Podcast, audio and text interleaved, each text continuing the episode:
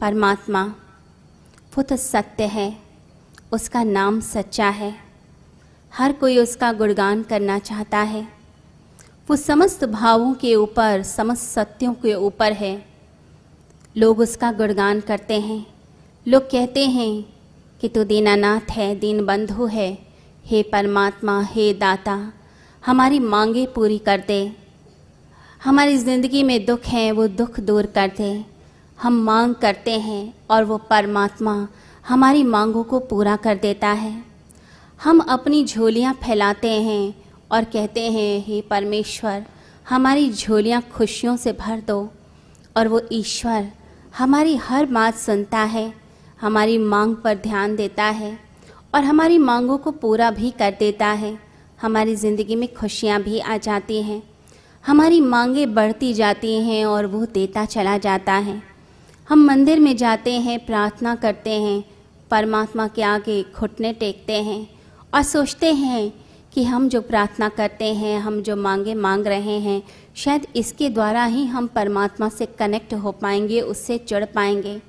हमें लगता है कि मंदिर जाने का मतलब ही यही है कि हम उस ईश्वर से बात करें, हम उससे कुछ मांग लें।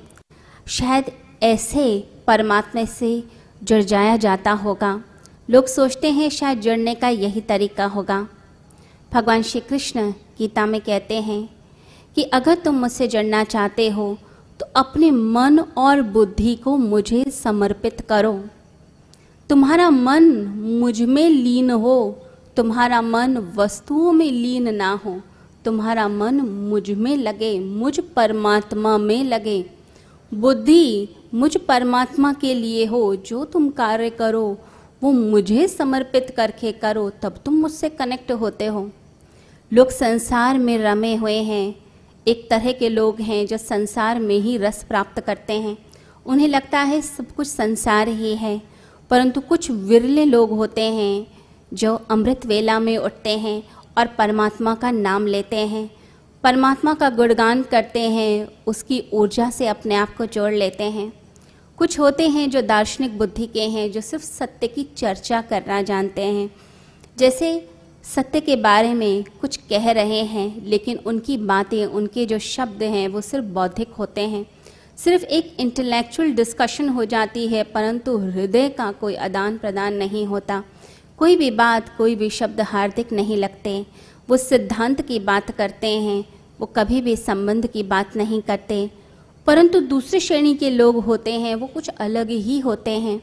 वो परमात्मा से अपना संबंध स्थापित करते हैं, परमात्मा से कनेक्ट होते हैं, उसे अपना पिता कहते हैं, उसे माता कहते हैं, उसे सखा कहते हैं। वो परमात्मा के लिए ही हो जाते हैं, वो अपने अहंकार को परमात्मा में ही लीन कर देते हैं। जो भक्त है, वो कहता है कि तू ही सब कुछ है और अहंकार कहता है कि मैं ही सब कुछ हूँ। इसलिए अहंकार वाला जो व्यक्ति होगा, वो अपनी मैं में जिएगा कि मेरा सम्मान हो। लोग मुझे पूछें, लोग मेरे आसपास आएँ। वो अपनी मैं में लीन रहता है, परंतु जो भक्त होता है, वो हमेशा समर्पित बुद्धि वाला होता है। वो हमेशा धन्यवादी मिलेगा, वो हमेशा यही कहेगा, मैं करने वाला कौन हूँ?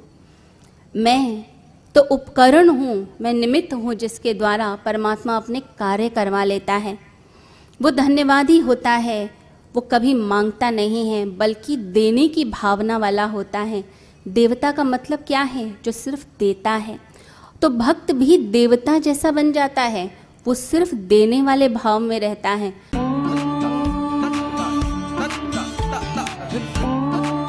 शिवरात्रि वाले दिन एक बहुत बड़ा आयोजन यहाँ होने वाला है।